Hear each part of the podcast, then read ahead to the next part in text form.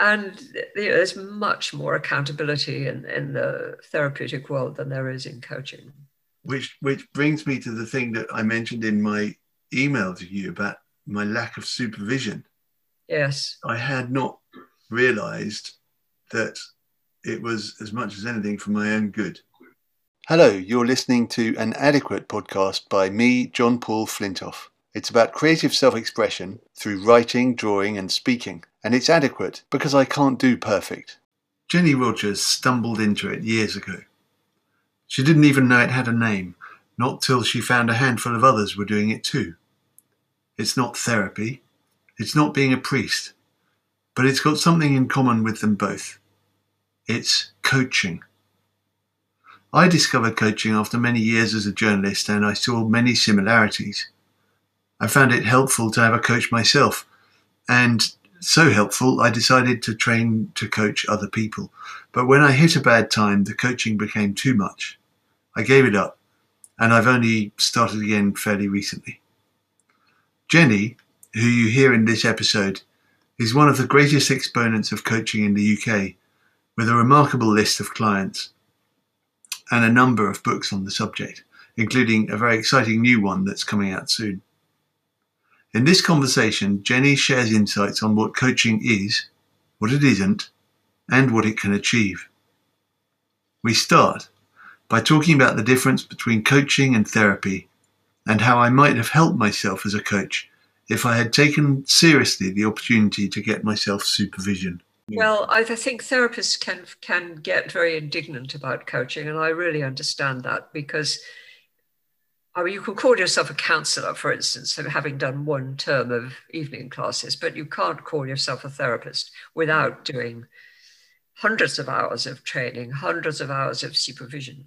Yeah. And I think therapists look at coaches who might go through a five-day course and then say, oh, good, I'm fully qualified now. Mm. And think, what? How dare they? Yeah. And you know, there's much more accountability in, in the therapeutic world than there is in coaching. Which, which brings me to the thing that I mentioned in my email to you about my lack of supervision. Yes. I had not realized that it was as much as anything for my own good. And I think I took on too much as a coach, and I didn't know where to put it. And I was listening to all of this difficulty from other people. And I I had this thought that supervision was to make sure that I was using the, the, the techniques and the tools properly. Yes. I thought arrogantly that I, I pretty much got it sussed, and um, that was yeah. a mistake. How did that um, how did that play out for you early in your career? That idea that you're now this thing called a coach. When how did you become a coach, and how did you start calling yourself a coach, and how did you understand about things like supervision? Well, I'd, I, I'd never, I'd never heard the word supervision used for coaching in my early years. So looking back, I would think it probably very similarly to, to what you've described. It just never occurred to me it would be, it would be helpful. Um, how I became a coach, I suppose I've always been interested in in development. I've had that kind of development itch, really. I look back, even as a teenager, I was probably doing a clumsy version of coaching with my friends. Probably far too much reassurance. Oh, you don't need to worry about your spots. No, what, your maths homework is difficult. Well, oh, it's all right. You know, that, that's, that kind of thing. Um, so it really happened, I suppose, I was running the B B C's management development department, and, and senior people began approaching me in the kind of, um, uh, you know, I seem to uh, have a bit of a problem. Can I come and talk to you? And it never occurred to me that to call it coaching. I believe we called it one-to-one work or something. And I was the only person in my department doing it, but then gradually other people started doing it. So there was a demand for it.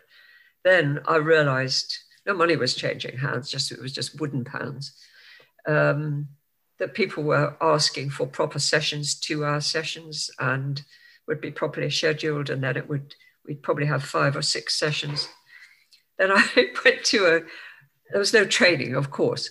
Um, I went to a course to learn how to use a particular psychometric, and we were all introducing ourselves. And the guy next to me said, well, I'm X and I'm an executive coach. And I remember looking at him and thinking, oh, right, that's what I do. I literally hadn't heard the word used, that or that phrase, executive coach. And I didn't know, he was the first person I ever met who was, who was doing it. I mean, there were, of course, probably dozens, hundreds of us pioneers pioneering away at the same time. There was no proper coaching association, definitely no training. Um, but supervision, yes, it probably was another five or six years before I realized that would be useful. And you remember when you started calling yourself a coach? Oh, well, probably from that moment on, but right. the moment I've just described, I thought that that that is the right word.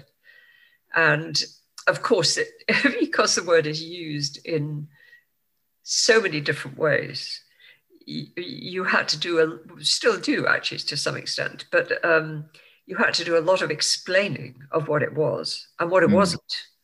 Mm. So it goes back to that alleged difference with therapy. Oh, it's not therapy, it's not mentoring, it's not training.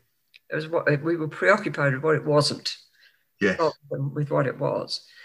Um, so, yes, and then there was a, a book came out um, from some great people called the Coaches Training Institute in California mm. um, called Coactive Coaching. And I, that was the first coaching book I read. Oh, I've got that. They're the ones yeah. I trained with. Yeah. Yeah. Well, they were they were absolute trailblazers, and, and they came out of the Est movement, uh, the human potential movement in California yeah. in the seventies, of course. Um, and that was the first time I'd seen it codified. Like, oh, okay, that's what I'm doing. Mm. I'm curious because I found it quite embarrassing as a, to use that word. And, did you, yeah. What did you find embarrassing? Well, I I. I often wonder about this. First, first I, I find it embarrassing because it needs so much explanation, so it can't be a real thing. Mm. And I think secondly, which is very, um, yeah, we're all, we're all, we all bring our own baggage to it, but I, I think I felt a bit embarrassed that I wasn't calling myself a journalist in every, every context where I worked. Um, and I think I was also rather daunted by the fact that when I told someone who I really admired that I was doing this, he said, how can you do that? This is just being a good neighbour. You're just talking to someone and being like helpful. Like what? And that, I felt, oh no, that's terrible. Yes, well, it, I think it comes down to that confusion about the way the word coach still is used, where people think football coach, sports coach is, mm. I tell you what to do. Yes. So when my dear old dad was still alive, uh, in, in his working life, he'd worked for the what, what was then the National Coal Board in, in a kind of humble admin role. And I, I would try to explain to him what I was doing. And he'd say, well, um, how, how can you, somebody, you know, somebody like you help, for instance, the, the manager of a mine? You don't know anything about mining. Mm. That's, well, no, I don't need to. Because yeah.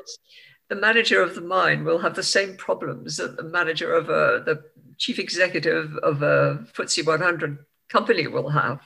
It'll all be about managing time, managing relationships, and um, being authentic. And how do you lead people without bullying them or mm. uh, being too much of a pussycat? It's the same things. And you go, oh, well, you know, that obviously didn't convince him. It does sound like a magic formula for someone without anything very much, just to turn up and say that they've got lots of stuff. Yeah, well, it isn't really a magic formula. I think you you have to learn, first of all, how to keep yourself out of the way. Mm. Uh, you have to learn how to how to ask questions. You have to, going back to the point you made just now, you have to learn a number of tools and techniques, if only to discard them later. Yes. Um, you have to learn about why human beings say they want to change and then don't. Which is yeah. the, that's the um, million dollar question. Um, and how the relationship itself is actually, this is why you don't really need tools and techniques at all, is the crucible for for change. So mm. it's really about creating a place where the person can be undefended, which is so yeah. rare because we learn to defend ourselves all the time. Yeah, it really is quite dramatic to be in that space sometimes. Yes, I think it is. And and and some people get it like straight away and they pour out stuff um, which they've been holding back for decades sometimes. Mm. Some people take a take a while to say, can I really trust this person yeah. with what's really worrying me? So people will bring their kind of alibi issue, which is something that sounds respectable, and it's only really when you talk to them you realize there's something much more fundamental underneath it. Yeah, it's also somewhat a priestly role, isn't it? Yes, well, it's no surprise, I think, that coaching has appeared at the point where religion has declined, mm. and maybe in parts of the world where people still have religious faith and there are priests who will listen. Maybe, I don't know, I've never thought about this, but maybe coaching doesn't thrive there because there's no need for it. Yeah, yeah. But here, yes, I, um, I was. I have a. I've just emailed him this morning. Funnily enough, he's recovering from a very bad case of COVID. Uh, he did a training course that I ran, and he took me aside at one point. So he's a minister of a big church in London. And um, he said, you realize that what you're doing is, it's just like being a spiritual director, isn't it? Mm. I said, well, fine. If you'd like to see it like that, feel free. Yeah. It's, I suppose it's, um, one of the things that someone said when I was training was that everyone will be a coach fairly soon. You know, we'll all learn how to do this. And I slightly bridled at that. I'm trying to think, why did I bridle at it? I suppose because I wanted it to be my special thing. Um, but also, I doubt that everyone is up to it at the moment. Mm. What, what do you think? Yeah, well, it would be wonderful if every, everyone could be a coach. And when people go through a coach training course, it's they, they sometimes realize, well, a, a coaching career is not for me. But but they will nearly always tell you they have acquired life skills mm. and that they've realized how much of the time they are forcing advice on people yeah. without without knowing it. Um, but it's it, it's it's true. I went to a, a client's wedding. This is another way, by the way, that coaches differ from therapists. So we, we're relaxed about meeting our clients socially. Mm. The client invited me to his wedding. And um, he, you know, gaily told everyone I was his coach. So all his sibs knew, his parents knew, his parents' friends knew. And a lot of them told me, they, oh, yes, well, I've retired and I, now I'm, I'm, I'm working as a coach. So when I said, well, knowing what the answer would be or guessing what the answer would be, so where did you do your training? School of Life, one of them said, giving me this huge prick. And no, they're not really doing coaching at all. They're, if, if anything, they're doing a bit of light mentoring. Yeah. They pass on their wisdom. Well, that isn't that isn't what coaching is. No. But yeah, I think it would be great if everyone could be a coach. Conversations would be a lot better. Yeah, it, it's really a really good skill to yeah. learn the listening. That's the most wonderful thing. I just really loved watching that and, and seeing on people's faces during the training, mm. this sort of, well, gobsmacked, really, quite honestly. Just sort of, oh, wow, you can do this when you're talking to someone. So are you are you doing coaching work yourself now? I, I had a breakdown in twenty eighteen and I stopped. I was in the middle of doing a, a group coaching thing and I paid some of the people just stopped because I couldn't do it. I couldn't see how I could possibly do that while also in psychiatric hospital. Mm.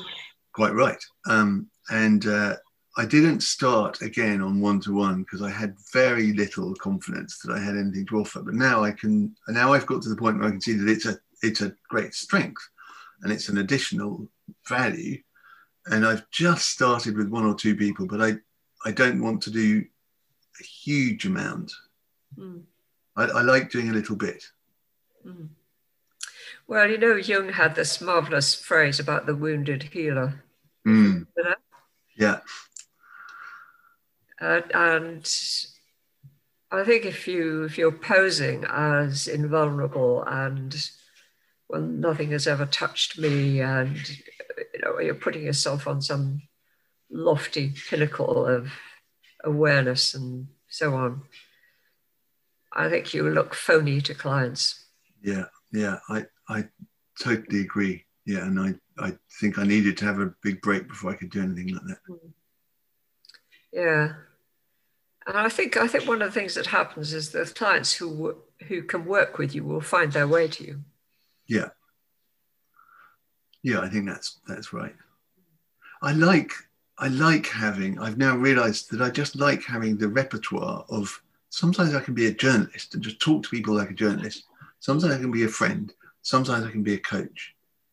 And you you know, of course, being a coach is is hugely giving of energy to the other person. Mm. It's depleting, to, to me anyway. Uh, it's tiring. Mm. I try to work out how I explain that to people. I think that's, it's just, that's it. Yeah, that's the end of my explanation. Well, yeah, I think we all have to find our own explanation, because it'll probably differ from one coach to another. Um, I mean, when, when people are doing that, it's this awful phrase, chemistry conversation, where yeah. people are, particularly in the civil service, are instructed to talk to, in effect, audition two or three coaches before graciously choosing one. Um, they, they, they, they often completely legitimately ask, how do you work? Yeah. And it's a very, very difficult question to answer. Mm. Um, and I think what I what I try to say is is that I do I do look for people who are prepared to be open and vulnerable and bring me their their real problems. Um, and I do work with the whole person. So I say to people, if all you're looking for is It's an awful phrase, performance coaching, mm. business coaching. Yeah. Then at that, I'm I'm not the right coach for you. No. So my approach is to look all around your life, because what's going on in your personal life will affect what's going on in your professional life, and vice versa. Yeah. Um, and if people don't want that, well, then they're they're better off with somebody else. Yeah, that's great, because it's it's a a real. Um, boundary setting right at the front, and mm. it's like, this is what I will do. I just, that's great, love that. Yeah, well, and also you can't say where it'll where it'll go. I think it, it often st- people will state their goals. By the way, that is another difference between coaching and therapy, that coaching is much more goal oriented than the therapy is. Yes. Um, But people will state their initial goals, and they're shapeshifters. You know, you, you, they will change hugely once you get into it. Mm. And the, the real issues will emerge. And often the really profound things like, you know, what's my life direction? What's my life purpose? Where am I going? Yeah. Do I really want to carry on working like this for this organization in this way? So we, just asking the question suggests the answer is no.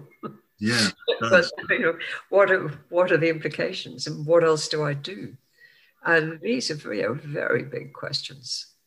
Enormous privilege to hear that, because I'm I'm again listening to this and thinking about the journalism conversations where, um, it I, I was often the one who was sent to do the sort of bedside interviews. I suppose I have a good bedside manner, mm. and there were some really horrible, traumatic things I had to write about and ask about, and there is none of that transparency. I mean, I'm, I'm not against journalism. I think journalism is wonderful, and I think there's room for those things too, those bedside things. But you cannot go into someone and say, what am I after? What am I after from this conversation? Well, I'm after you bursting into tears, telling me something really sensational, and um, then I'll go off and write it up, and you may not like it that way, but that's how I'm going to write the story. This is totally misaligned interests. Yeah, it is. Um, it was often said about Desmond Wilcox, uh, Esther Ranson's late husband, mm. when he was he was producing a then famous series called Man Alive, that his favorite phrase was "zoom in on the tears." Yeah. And no, that's really it's not what it's really not what it's about. I think people people do cry. They cry quite often, actually, and unexpectedly sometimes. Yeah.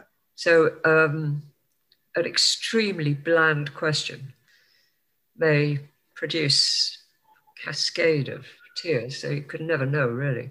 No. But your job isn't to enjoy it or to no. um, or to say there, there, and hand them a tissue like, don't cry. No, no. Put yourself together. No. It's about, well, yeah. what, what, what, what triggered that, and what was, what was that about? And um, you have a, a genuinely shared interest in the answer. Yes, that's right. Because you don't know what the answer, you have no idea what the answer will be. And you both know that it will be helpful and useful to find out. Yes, yeah, that's right. Because the person, the crying person, isn't asking you to make it better. No. Jenny, we, we have come to half an hour, and I said I wouldn't make it too long so that we can okay. definitely do that. But I'd really love to talk more about this and other things. Yeah, well, we can carry on if you want to. Up to you. um, yeah, let's let's do that. I, I if if you, how should we just set a limit though, coaching style, so that we know where we're going? Should we say yeah. fifteen okay. fifteen minutes for now? Yeah. Okay. Yeah. Yeah. Yeah. Fine. Um, can you tell me a bit about the things that are hardest as a coach? Um, things that are hardest. Well, I th- I think the only thing really that's hard is working with a client who doesn't want to be there. So in executive coaching, what can happen is that somebody else, their boss or their H R person, thinks coaching would be good for this person. And the person can then either pretend that they agree or overtly protest that they don't really want to do it. What have you done about that? Well, um, in that initial conversation before agreeing to take them on as a client, knowing it's been suggested by somebody else, I will really probe and say, X thinks this would be good uh, and beneficial for you. They've made the time and the budget available, but how up for it are you? Hmm. And sometimes they will say, they will say, yes, they are. But then when you ask them what's their perception of what the problems are, what they will give you is, is a, a load of external problems. So it's about what's going on in the organization. It's about the pesky behavior of other people. Yeah. Um, my my great hero, Irvin Yalom. Do do, do you know yeah, him? Yeah, yeah. Yeah. Well, he has a he has a wonderful response to that. I think it's in his book, The Gift of Therapy, where he says, "All right, let, let's accept that ninety-nine percent of this is other people. What's the one percent that's your responsibility?" Great. So I think if people are stuck in that victim place, um, and they're, what they're looking for is a place where they can complain to you about how awful other people are without being willing to accept that they are part of the problem. You, you can't work with them, and I don't. No. Um, but I think that's that's probably in terms of what's hard. Um, well, I suppose the other the other thing is is. When you get past the politeness and caution of the first session, yeah, um, what people then tell you can feel overwhelming. Now, this is going back to your point about supervision, where yes.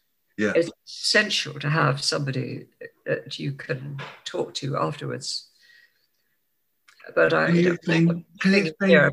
Sorry, go on. So I was wondering if you could explain why, for anyone who's listening who doesn't know what it's like to have heard whatever it is that you have in mind when you're talking about that. And I, I have in mind times when I was with a client who just was in tears for a long time, for session after session. it's really a heavy burden. Mm. But I also explicitly said and meant it's fine.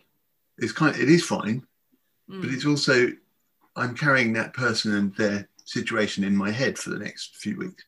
What, what's your, can you describe your version of whatever that is, why one needs to go to supervision? Well, yeah. Well, I don't know whether this is exactly what you mean, but um, what can happen is, is, is something, technical term is parallel processing. Are you familiar with that? I, Where, I am, but I'd rather hear you describe no, it. Well, it, it's, it's, it's, it's actually very simple. So anxiety and distress is catching because we are social animals. Yes. So a client starts crying or telling you about something extremely upsetting. So thinking here of a, a, a client who did describe how her grandfather had sexually abused her. Mm. He was asked by her parents to tutor her in maths to get her ready for some exam. She was very young, she was about eight. And that abuse went on for something like four years. Right. Now that is horrible to hear. And she actually didn't cry while she was telling me this. In fact, she was, was spookily, chilly doing it, quite dissociative while mm. she was telling me. But I immediately felt the pressure, the shame, the fear. The, she was telling me that she tried to tell her mother and she wasn't believed. So mm-hmm. her father's father, um, a very traditional culture where uh, older people are revered. Mm. That, you know, you're, this was impossible. I, so I felt that mix of hurt, indignation. Um, I I could easily have cried while while she was telling me this. Yeah. But I think so. That's that's what's happening. And so the parallel process is she's feeling helpless while she's telling you this. You, as the coach, are also feeling helpless because this feels so intractable. Right. Gosh, I've never heard it described that way, and that makes a lot of sense. Um, yeah. So.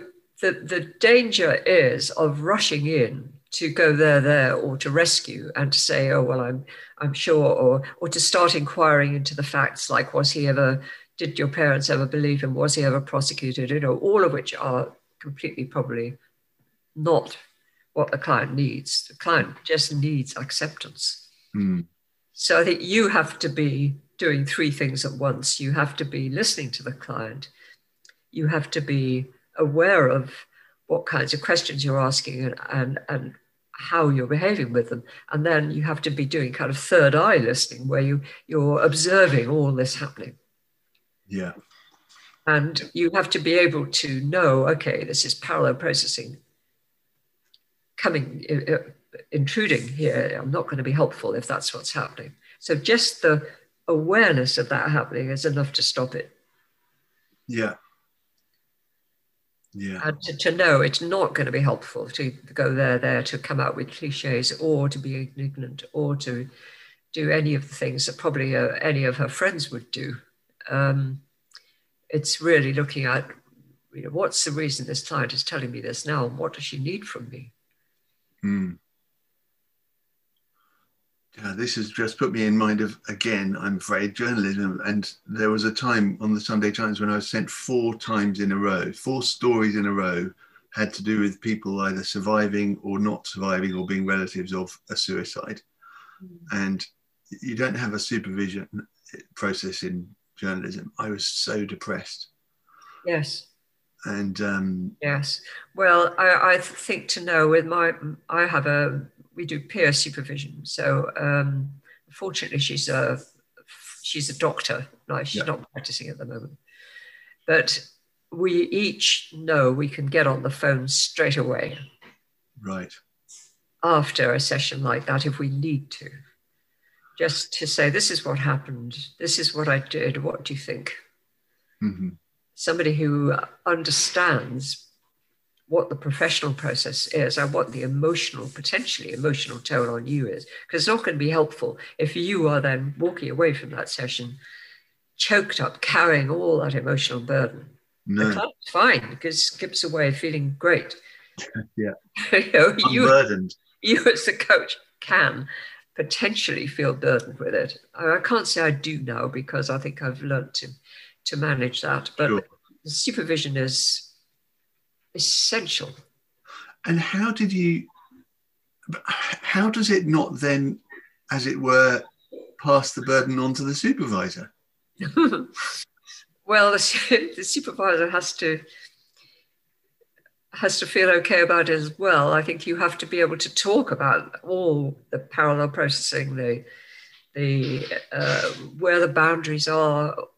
So this is why you need, as a supervisor, somebody who's familiar with all of that stuff. Yeah. It can't just be somebody who, again, does that, oh, well, there, there, don't worry, I'm sure you did a lovely job. That's not going to be helpful. Um, somebody who knows what it's like and who isn't going to be affected by no. it. So, but yes, you could potentially have an, a, a, an ever-lengthening mirror of the yeah. supervisor also has a supervisor. Do you take, do you take the joyful things to your supervisor as well? Yes, yes, yes, yes, yes. Um, and I do when I'm supervising other people. I, I I often get joyful emails from people I supervise saying, guess what, we talked about that client. It went fantastically well. This is what she said. And oh, brilliant. It's just wonderful to hear, yeah. When you work with people as a supervisor, as, as I tend to do over several years, you see their development as a coach. Yeah. And the, the, the things that they've struggled with in their first year, they're, they're not struggling with now, and, but they're struggling with something different probably. Um, but it becomes a different relationship, yeah. And how do you, how did you become peer supervisor? How did that work? Well, did you previously go to someone else? Well, um, I've worked with probably seven or eight different people in that uh, a supervisory relationship over the years. And um, the, the last person I had was, it was, I was, uh, was uh, before Sue, was um, Julia Vaughan Smith, who I've already mentioned. And she did this unconscionable thing. She moved to Devon. Right. And I suppose now, right, we probably think, well, we could do this perfectly well by Zoom. But it, it felt like we couldn't really do it so well. And um, she was winding down some of her work anyway. And so Sue is somebody who I, initially I trained, actually, a long, long time ago. And I felt her practice is different enough from mine, but like enough to mine for it to work well. And I asked her if she'd consider doing this peer supervision. So the way it works is that we meet uh, alternately, you know, in each other's homes. We have a nice lunch where we do gossip. Um, and then we do an hour each or more, depending on what's happening. Right. Where, where we play that role with each other, and it, it it does work very well. Great. So so two people, not peer as in five or seven or. No, no, you can do it. You can do it that way. Yeah, I, I until recently I, I did um, group supervision for a group of coaches in the civil service, or more than one group actually. Um, we're very new to coaching mostly. Mm. And it was that was a very economical way for the civil service to run it. So we had up to six people in each group, and everybody would have have the floor for fifteen minutes, have right. a whole morning, right, and uh, listen to other people. We'd offer ideas, suggestions, and discussion. So that was that was very useful. It's it's a different process, and people are may not always say what's really on their minds if they're working with close colleagues. Of course, yeah, yeah. We said we would reset at fifteen. I've really enjoyed this conversation. Yes, I'm so I have glad to. We did I the have. Extra fifteen minutes as well. Okay. All right. Thank you. And I um, do hope that we might do another another time if it if it feels yeah. like the right thing for yeah. you. But um, not if it's not, then yeah. I'm also that's fine and no hard feelings. Yeah. Great. How far have you got what you've needed from this? I, I wanted it to be an open conversation, so I didn't have a plan. I, I've got what I needed. I didn't know that it was this, but it, it turns out that it was. Okay. Good. Thank you. All right. Well, thank you. I've really enjoyed talking to you. Like, oh, I, I know. One last question. How can you possibly not have watched David Attenborough? Yeah, you saw my tweet. I don't know. I don't know. It's not that I'm not interested in wildlife, because I am. But it's something about his sonorous voice, and, and I don't know. I haven't. That's amazing. I really haven't. It's really an achievement. I know, yeah, but I've never seen an episode of Love Island either. Well, that doesn't surprise me quite so much.